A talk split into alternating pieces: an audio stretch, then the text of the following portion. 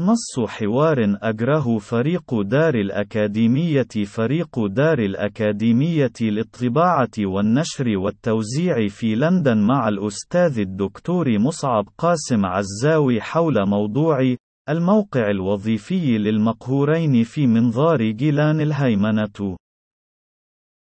فريق دار الأكاديمية ما هو الدور الوظيفي للفئات المهيمن عليها والمراد منها القيام به بحسب منظار الفئات المهيمنة على السلطة والثروة والإعلام في المجتمع.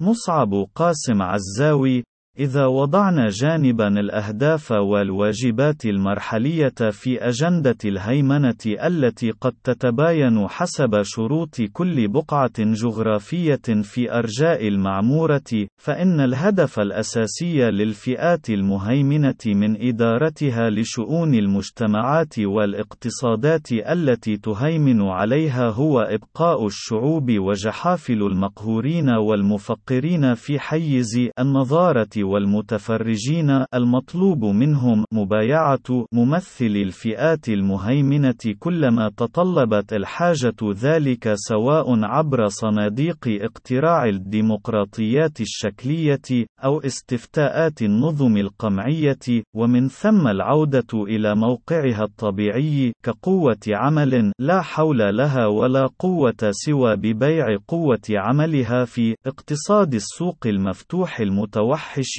الذي يعمل وفق قوانين الغابة التي لا فوز ولا بقاء فيها إلا للفاتك الجسور والتي لا قيمة فيها إلا لما يمكن تسليعه وبيعه وشراؤه ودون السماح لتلك الفئات بالانتظام في أي شكل تنظيمي قد يمنحها قوة تأثيرية عبر تجميع قواها سواء كان ذلك من خلال نقابة أو حزب بمشروع مشروع سياسي يتجاوز أغراض الدعاية والتسويق والترويج في مسرحيات الانتخابات الدورية التي لا بد منها وفق شروط لعبة الديمقراطيات التمثيلية الشكلية لضمان استمالة الفئات الشعبية من المقهورين المصنفين في رتبة العدو الأول الذين لا بد من حرب استباقية مستدامة مع جحافلهم لجم أي إمكانيات لتحولهم إلى قوة حاضرة بالفعل يحتمل أن تتمكن من إحداث خلخلة وشروخ وصدوع في بنيان الهيمنة قد ينتج عنه تآكلها في المآل الأخير.